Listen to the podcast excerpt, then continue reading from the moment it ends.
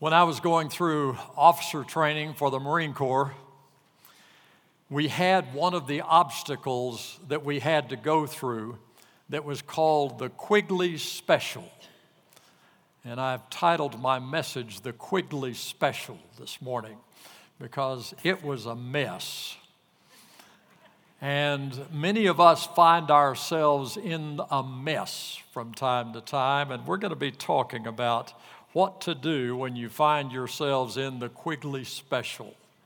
The Quigley Special was one of those uh, obstacles that was invented by a sadist, and it was a, a mud pit that you crawled into, and uh, there was barbed wire over you, and the further into it you went, the deeper it got and it was and you got more slimy uh, muddy water but it was thick. It was almost like syrup. And the, the further you went the deeper it got. And when you got to the end of it it was an incline and you couldn't get out. And so the mud was like this deep and you couldn't get out because it was it was an incline that was all slurpy and stuff and so you were really mired in a muddy pit, and there was nothing you could seem to do about it.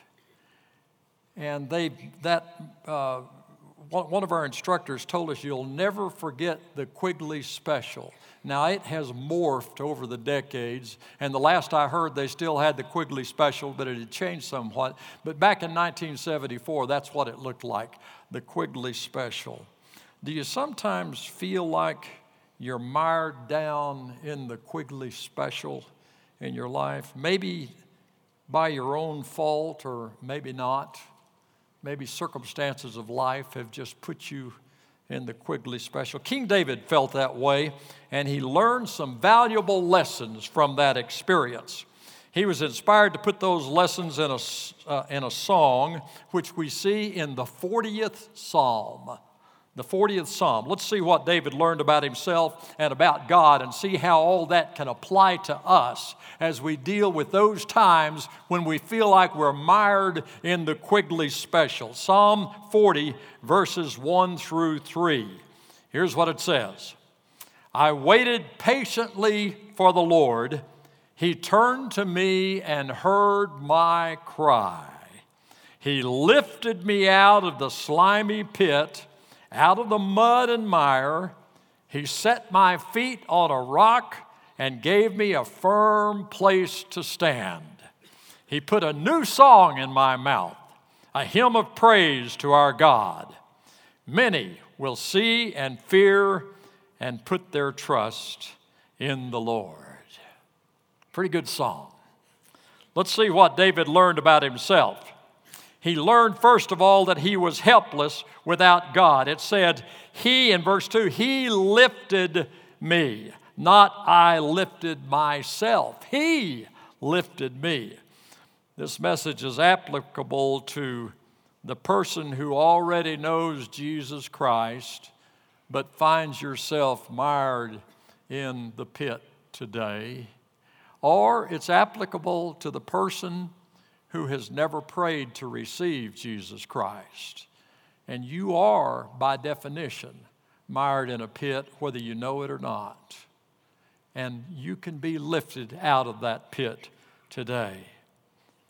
You can ask Jesus Christ into your life. And we'll talk more about that as the message goes on. Either way, the condition is described as being in a horrible pit. Circumstances or bad decisions. How you got there doesn't really matter. The fact that you are there is what needs to be dealt with. You're down in a pit today. We see three things in this passage that demonstrate that helplessness. First of all, we see the fall, the fall into the pit. In those days, pits were often used for storing grain, for storage. And a pit might not be used for a long time. And so it might, the, the top of it would be small, and so it might be covered over with boards for a long time and maybe overgrown, and the boards would have rotted. And so a person walking along might suddenly find themselves having fallen through those rotted boards, and they just suddenly went from being happy or content to being down in a pit that they didn't know was going to happen to them. And there was slimy mud in the bottom of that pit. And a person can just suddenly find themselves in there. They would be totally helpless. Or maybe they just inched their way there, did not even thinking about the fact that they were going to put, put themselves in a position to fall. Maybe they knew that that place was there, but they just allowed themselves to get too close to the edge, and now they've fallen down into the pit. A number of years ago, I was flying um, to Jackson, Wyoming. And if you've ever flown to Jackson, Wyoming, you know that only small airplanes fly there. And so I was flying in a small plane, and there were just two seats on each side. And when I got on the plane, there was a tall, handsome fella in the seat next to me, and I sat down next to him. And I, on those flights that I took, I usually prepared my message for the coming week. I used the flying time, and so I dropped down the lap uh, tray and I opened my Bible and was taking some notes and writing some things down. And, and the tall, good looking guy next to me said, Oh, you, uh, are you some kind of a preacher or something? And I said, Well, I'm in the Marine Corps right now, but I, yeah, I'm an interim pastor at a, at a church in the Washington, D.C. area. And he said, he said uh, well, my grandpa was a preacher. I said, he said, what denomination are you? And I said, well, I'm a Baptist. And he says, uh, well, my grandpa was a Baptist. I said, really? Well, good. And we, we talked for a little while. And I said, what do you do? And he said, I'm an actor. And I said, uh, well, what do you, what do you act on? And he said, uh, I act on, uh, he said, You may have seen me sometime. I'm on um, One Life to Live. Uh, he, he said, I, I played the doctor on One Life to Live, a daytime soap opera. And I said, Well, I don't get a chance to see soap operas very often. Uh, I didn't say I wouldn't watch them if I did get a chance. But, but he said, Yeah, my name is uh, Dr. Spencer on One Life to Live. And uh, the more we talked about him, and I said, Well, what do you do on there? And he said, Well, I, I'm involved with a lot of different women. And then he realized, and, and we had a, a fairly long time to chat. And I don't know how many times he said, But I'm not really like that. And he kept on saying, I'm not really like that. He said, I'm flying home to see my family. My wife is in Jackson. I'm really, I'm not really like that. You got the feeling that the guy was kind of stuck between desire and conviction. Desire to do the job that he was getting paid to do, and conviction that he was portraying an image that he wished he weren't portraying. I'm not really like, he kind of wished he was more like his grandpa, you know, kind of in a pit. He had allowed himself to get in a pit. He got killed off in 2007, by the way. And so he didn't have to worry about that anymore. So that's the fall. Sometimes you just find yourself having fallen into the pit. Then the second phase of that is the wall. Those pits were made many times with a upside down cone, conical wall. So you could put a lot of grain in them, but you could close it down pretty easily with a small, small opening at the top. And so if you fell down in the pit, it was almost impossible to get out. You just better not fall down in there because the walls came up over you like that. And so the walls of these storage pits made it where you just couldn't get out. The pit would hold a lot of grain, but such walls were impossible to climb. Did you see the movie The Raiders of the Lost Ark? You see that movie? You remember where they were trying to find, they finally found the ark and it was down in one of those pits. It didn't have conical shaped walls, but, but you, you uh, oh, Harrison Ford and the girl were down in the pit and had snakes all over the place down there. And they were able to keep the snakes back using fire, but they had let themselves down out of that small hole using a rope to get down. And so they were down there and they were really happy that they had found the, the, the thing. And, and so then they were getting ready to go back up, and all of a sudden the rope fell down into it with them. And they were stuck in the pit with all the snakes and the mess down there. And then the bad guy puts his head over the opening and he said, Why, Dr. Jones, whatever are you doing in such a nasty place? And he had a big grin on his face. Today, maybe a careful examination of your own situation tells you you've experienced the fall and you see the wall and you think, whatever am I doing in such a nasty place? What have I allowed myself to do to get stuck in this place where I am today? Oh my goodness. The fall, the wall, I'm stuck. What a mess I've allowed to happen. And then the third rhyme is the call. When somebody is lost, there's almost always somebody looking for them. They call for you as Jesus uh, seeks a loving relationship with you. Revelation 3:20, behold I stand at the door and knock. He's calling. He's gently calling. Or you call for them. If you're wise, you call for them. You can imagine yourself in the bottom of that pit and you're calling somebody. Is there anybody out there? Can anybody help me? I need help. I need it. I need help. David says that's what's happened to him. He was a victim of the fall by doing, by his own doing. You remember about David's sin with Bathsheba. He was a victim of the fall. He was imprisoned by the wall of his own making and the wall of circumstances he had created. Then he shouted out his call to God. As a result of his call to God, he received help from God. He called on God and God helped him. Now, there are five things these verses say that God did for him as a result of his being mired in the pit.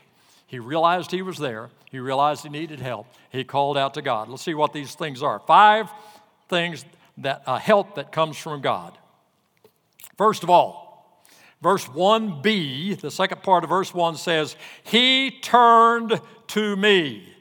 It means that God was just waiting to hear the cry from the pit of despair. He was just waiting. He's anxious to hear that call. God's just waiting to hear us call to Him, my friend. If you feel today that you are mired in a pit of despair, God's just waiting to hear your call. 1 Peter 5, 6, and 7 says, Humble yourselves, therefore, under the mighty hand of God, that he may exalt you in due time, casting all your cares upon him because He cares for you. Oh, He loves you. He's anxious to hear from you. Just be humble before Him and cast your cares before Him. Then it says, He heard me. He heard my cry. More than just the noise, hearing your noise from the pit of despair, he hears our cries with listening, loving ears. When your children, you remember when your little kids got scared from their bedroom? You're finally letting them sleep in their own room by themselves, and they got scared and they would cry out for you. You didn't just hear their noise, you had listening, loving ears that you heard them. And so, of course, you got up and you went in and take, took care of them, and you made sure there were no monsters under the bed or whatever it was that you needed to do to give them comfort at that time. God does that. He's listening with loving ears for you to call out to Him. You've got to take the initiative on that, but He's anxious to hear. Just like the prodigal son's father was waiting for the prodigal son to come back to him. He didn't go out looking for him, but he was there when the son came back. Same thing, listening, loving ears. How wonderful it is to have someone who loves you hear your cry for help. My granddad had a ranch down in an area called Miller Flats, down between Mayhill and Weed in southern New Mexico in the, uh, in the Sacramento Mountains. Some of you may know where that area is. But uh, when I was a kid, I was like eight or nine years old, maybe 10, uh, we, we would spend weeks at a time on Granddad's ranch. Now, we were town kids, but we loved to go to the ranch, and he would let us ride old Warrior. Warrior was a good kid horse, and we would get to go out and help him round up, round up cattle out on the, uh, on the government lease pasture. And uh, one time, Granddad took me with him. I, we saddled up Old Warrior and we went out to round up some of the cows and to bring them in to feed them uh, back at the barn. And as we went over some hills and so on out in the lease pasture, we rounded up about uh, four or five cows. And Granddad said, Now, Joe, I want you to take these cows and I want you to push them over this hill. And when you get to the top of that hill, you'll see the gate down at the bottom, and that's where I want you to take them, is down to that gate. And I said, okay, Granddad. And me and Warrior were going to take those four or five cows down to that gate and wait for Granddad while he went out to get some more cows. And then he was going to meet us down at that gate. There are a lot of trees and everything on those hills. And so I got turned around and I pushed those cows the wrong direction. And so when I got to the top of the hill that I took them to, which was the wrong hill, there was no gate down there. And, I, you know, I'm a town kid, eight or nine years old, and granddad was somewhere else. And I took the cows on down to the bottom of that wrong hill, hoping that maybe I just didn't see the gate. But all of a sudden, I was lost as a goose and I was scared. And so I said, Granddad, Granddad. And he didn't answer, he was somewhere else. And so I got off Warrior and I got my rope and I put the end of the rope around Warrior's neck and then I put the other end around my belt. I was never very smart. and then I went over and I was crying. I just laid down under a tree to die. I'd cried for granddad and he hadn't heard me. And I, it seemed like hours, but it's probably just minutes. And after a while, granddad said, Joe? Joe? I said, Granddad, over here. He said, Joe, Granddad, oh my goodness, there's nothing like being found by somebody that loves you when you're lost. Granddad loved me, came over, and he said, Well, you're not where I thought you would be, but it's okay. He said, What you doing with that rope around your belt? but then he said, Go ahead and get up on Warrior. He said, That's old, get, get up on the saddle on Warrior, and we'll ride together and go get the rest of those cows and take them back over to the gate. And he did that. You see, he loved me. He was listening with loving ears. He heard my call. He put me on a firm place, which was Warrior's Back, and he took me to where I needed to be because he loved me. There's nothing like somebody loving you, hearing your call. God loves us and He's anxious to hear our call. You call out to God and listen for His response. Verse 2, the first part says, He lifted me out of the slimy pit. He did more than hear the, the noise He did more than hear the, with caring ears, but he actually did something. He did something for David. It's the primary story of the Bible. It's God's relationship with mankind. It's called redemption. When man was lost in his sin, God sent Jesus Christ to pay the penalty for our sin so we don't have to. With loving ears, he hears us, and with love, he uh, provides redemption for us. It's what the whole story of the Bible is about the redemption that God gave us. Because God hears the cries of mankind throughout the ages, He's done something very special about it. He sacrificed Jesus for us. At Christ's crucifixion, God reached down to us. He threw us a rope that we could grab onto. At Christ's resurrection, He pulled us up from the pit with that rope. We were too weak to pull ourselves up. He did it for us. So, what's the application for us? Recognize and accept the free gift of Jesus Christ's salvation. For God so loved the world that he gave his only begotten Son, that whosoever believeth on him shall not perish, but be redeemed, but have everlasting life. And then he set my feet on a rock. He doesn't just rescue us and dump us, He gives us eternal security. My wife used to be, uh, well, when she was uh, able to do this, she was an animal rescuer.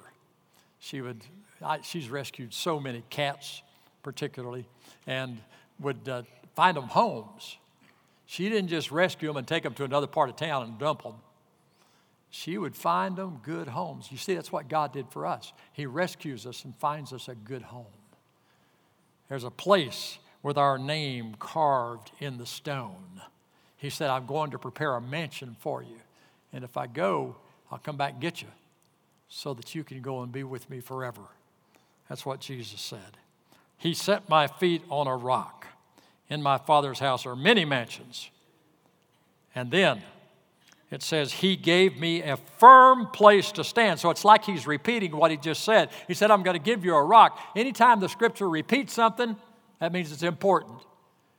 He, he gave us a, a, a firm rock to stand on, and now He says a firm place to stand. Same idea.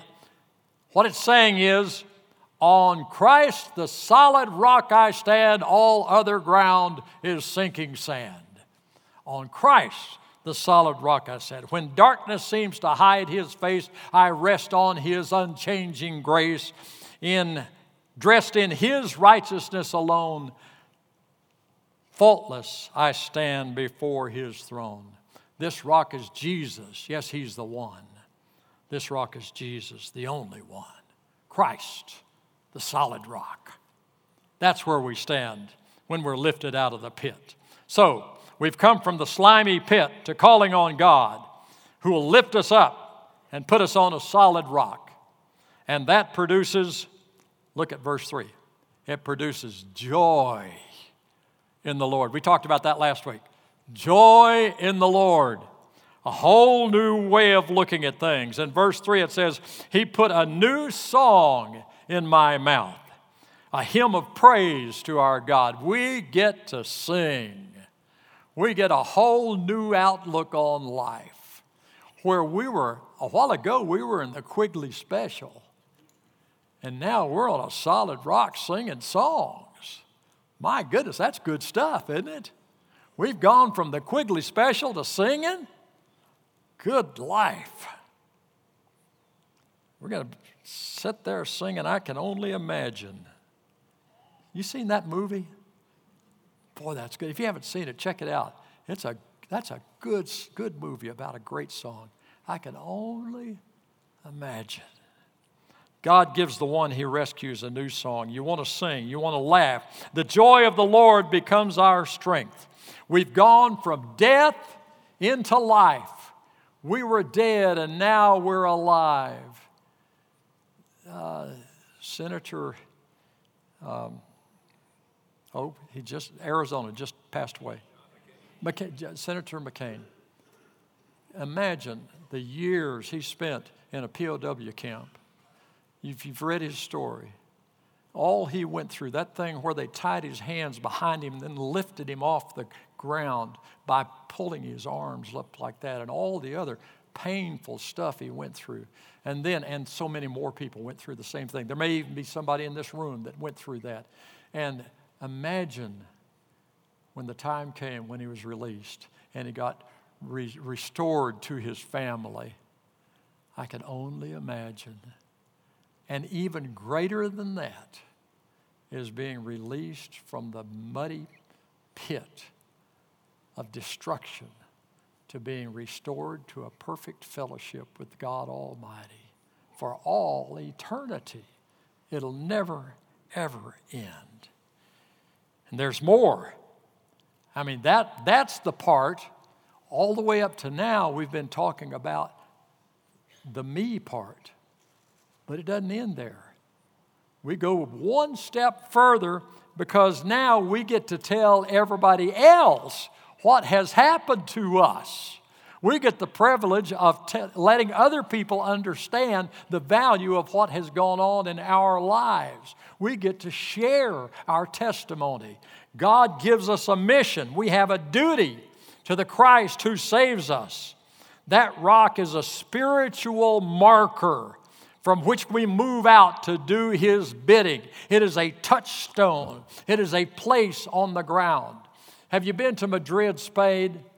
In Madrid, there is mile marker zero, a pla- special place in, in, in Madrid. And from there, you can go anywhere in Spain, and the mar- miles are marked from that zero. Well, that's our place, our zero. When Christ lifts us out of the pit and gives us a marker, and we go from there, and everywhere we go, then we share what Christ has done with us.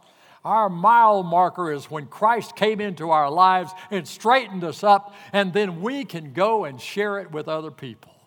My goodness, what an awesome God we have. We can share that with so many. The rock, that rock is a spiritual marker from which we move out to do His bidding, to be His arms, to be His legs, to be His mouth, we share and we share and we share in our family. And listen, you don't just talk, you live it. You live the lifestyle. Are you a cusser? Knock it off. Don't be a cusser. It's one of my pet peeves. People who claim to be a Christian, but, they act, but their mouth is, yeah, you know. So be Christ's. Be Christ's person in your lifestyle, in the things you say and the things you do. Let Christ be in, in you in everything. Yes, indeed. So, how did we get out of the Quigley special? How are we able to do that? Well, I'll tell you how we did. Now that we're talking about sharing with other people, the guy behind you helped, and the guy in front of you helped.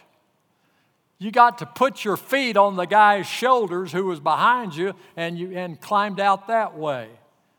Did it cause a little pain? Yeah. Sometimes did you get messy? Yeah. Of course you're already messy. But you but you were helping each other to get out of the Quigley special. The first guy there, he climbed up on the guy that was still in the pit and he got out, and then he would reach down, and the next one behind would be helping. And the last guy out, we reached way down and got him and pulled him out. It was because we helped each other to get out of the pit.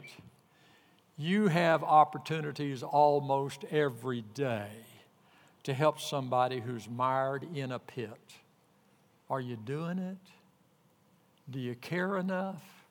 Ask God to give you the wisdom to know what's an opportunity, which opportunities you need to take, and to know what needs to be said and what needs to be done as those opportunities present themselves. Is it a God given opportunity? Is it the right time and the right place? Then you may get a little messy, you may get a little hurt, That may be what happens, but you leave that in the hands of God and you move on out to do what God wants you to do. Many will see and fear, meaning reverence. Many will see and reverence God and put their trust in the Lord. So David reiterates it's not all about me, it's about what God wants me to do. It's about being available to others so that they can experience the same rescue from the pit. The pit of having usurped Christ's rightful place in our lives. Uh, I remember seeing a tract back years ago. It may have been from Campus Crusade for Christ, where it talked about Christians who have allowed Christ to be taken off the throne of their hearts. Now, you don't lose your salvation if you do stupid stuff, if, you've, if, if Christ is actually in your life. But you could take Christ off the throne of your heart and put your I, your ego, on the throne, and you ruin your testimony. And you make yourself of no value to the kingdom of God. Is that you? That just puts you further into the pit. And so, if that's you, you need to get that straightened out. You need to talk to the Lord. You need to say, Lord, I know I have usurped your place of authority in my life. And right now, I ask you to help me pull my ego off the throne of my heart and place you, I place you back there where you belong because you know what I need to do and what I need to be and what I need to be about. And right now, I ask you to be there. I ask you to re uh, reinsert yourself into the position of my life so I can be the kind of person you want me to be. Put yourself uh, uh, off the throne and Christ on the throne, Christian. Or the pit of being hopelessly lost without Christ. Do you know Christ as your personal Savior? Do you know Him as the Lord of your life? Have you prayed to receive Christ? I reiterate if you don't know whether you have or not, then you have not. Because Jesus Christ coming into your life is something you do consciously, and it's something you do meaningfully. Ask Christ to come into your life right now. Where are you? Are you in a pit or are you standing firmly on Christ, the solid rock? Would you bow your heads with me, please? If you've never prayed to receive Christ, here's what you need to do. You need to acknowledge that Jesus Christ is the Son of God. You need to talk to Him. Just say, Jesus, I recognize you as the Son of God. I know that you are who you are, who, who the Bible says you are, that you are God. Then you need to acknowledge that Jesus died to pay for your sins. And you need to acknowledge that you have sinned. Romans 3:23 says all have sinned. It means every one of us. We've all sinned. Then you need to invite Jesus to, uh, to come into your life, accept his death as payment for your sin. You know, the penalty for sin is death. Romans 6:23 says the wages of sin is death. But then it goes on to say, but the gift of God is eternal life through Jesus Christ. So a prayer something like this doesn't have to be these words, there's nothing magic about this. But a prayer that says, Dear Jesus, I know I've sinned, and I know my sin must be paid for by death. I know as the Son of God, you've died to pay for my sin. I now accept your death as payment for my sin and I ask you to come into my life and to be my Lord and my Master. I give myself to you. Can you pray that prayer right now? If you have prayed that prayer, or if you would like to talk to a counselor, in just a moment we're going to stand. And when we do, I invite you to come down the aisle and talk to one of these counselors that'll be up here at the front. And they'll talk to you about how you can know that Jesus Christ is your Lord and Savior. Christian, maybe you need to talk to the Lord right where you are, or maybe you want to come down here and pray. and ask Jesus Christ to come back onto the throne of your heart. Give yourself to Him and Him alone.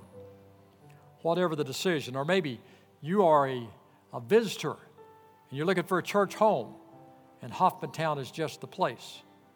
We invite you to meet with one of these counselors as well. Whatever the decision you have, we invite you to do that. Would you please stand just now? Father, I pray now, during this time of quiet contemplation and quiet commitment, that decisions will be made for you and that you will indeed be the Lord of lives where you have not been in the past. As we call from our pits, in Jesus' name, amen. Now, you make your commitment to Christ during this quiet time as the music plays. What decision do you have to make for Him right now? Do you know Him? Is He King of your life? Does He have His rightful place in your heart? Oh, Jesus.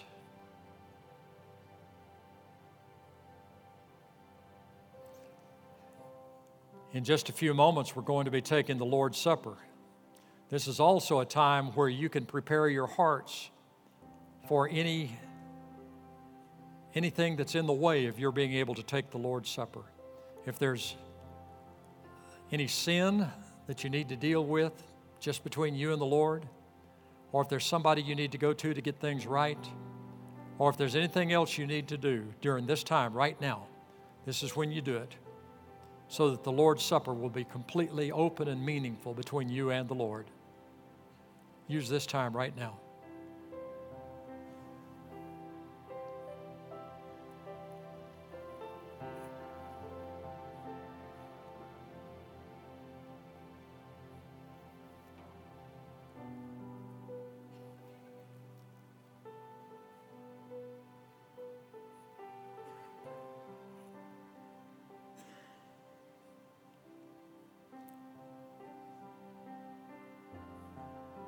Jesus, thank you for loving us. Thank you for your wonderful kindness and goodness. We pray that you'll be Lord of our lives. In Jesus' name, amen. Would you please be seated?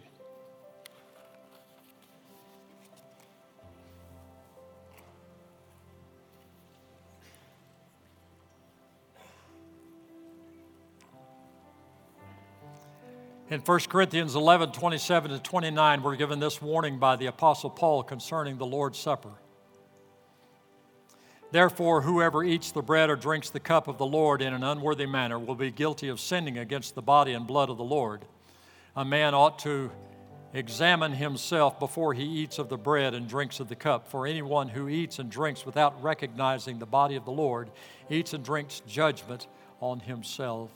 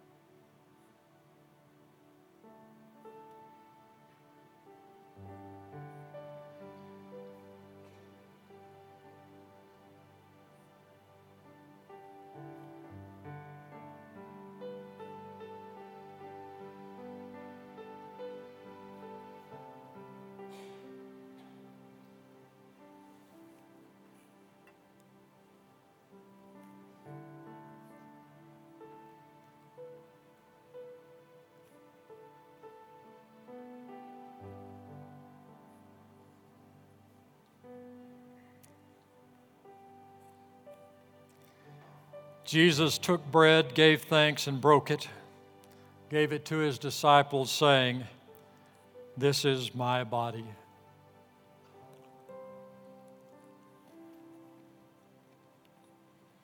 On the same night, the Lord took the cup and, having blessed it, gave it to his disciples and said, This is my blood, which was shed for you.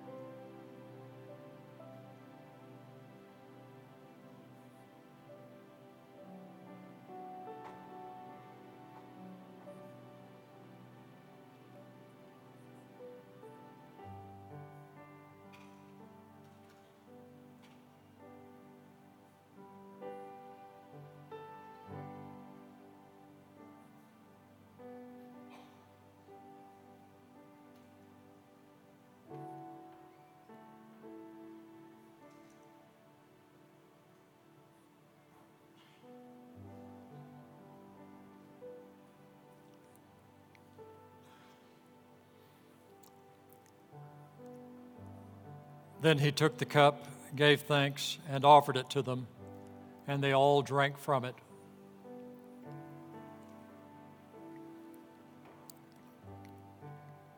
For whenever you eat this bread and drink this cup, you proclaim the Lord's death until he comes. But if we walk in the light as he is in the light, we have fellowship one with another. And the blood of Jesus, his Son, purifies us from all sin. And then the scripture says, when they had sung a hymn, they went out. Would you please stand and follow me in singing? Oh, how I love Jesus. Oh, how I love Jesus. Oh, how I love Jesus because he first loved me. Amen. You're dismissed.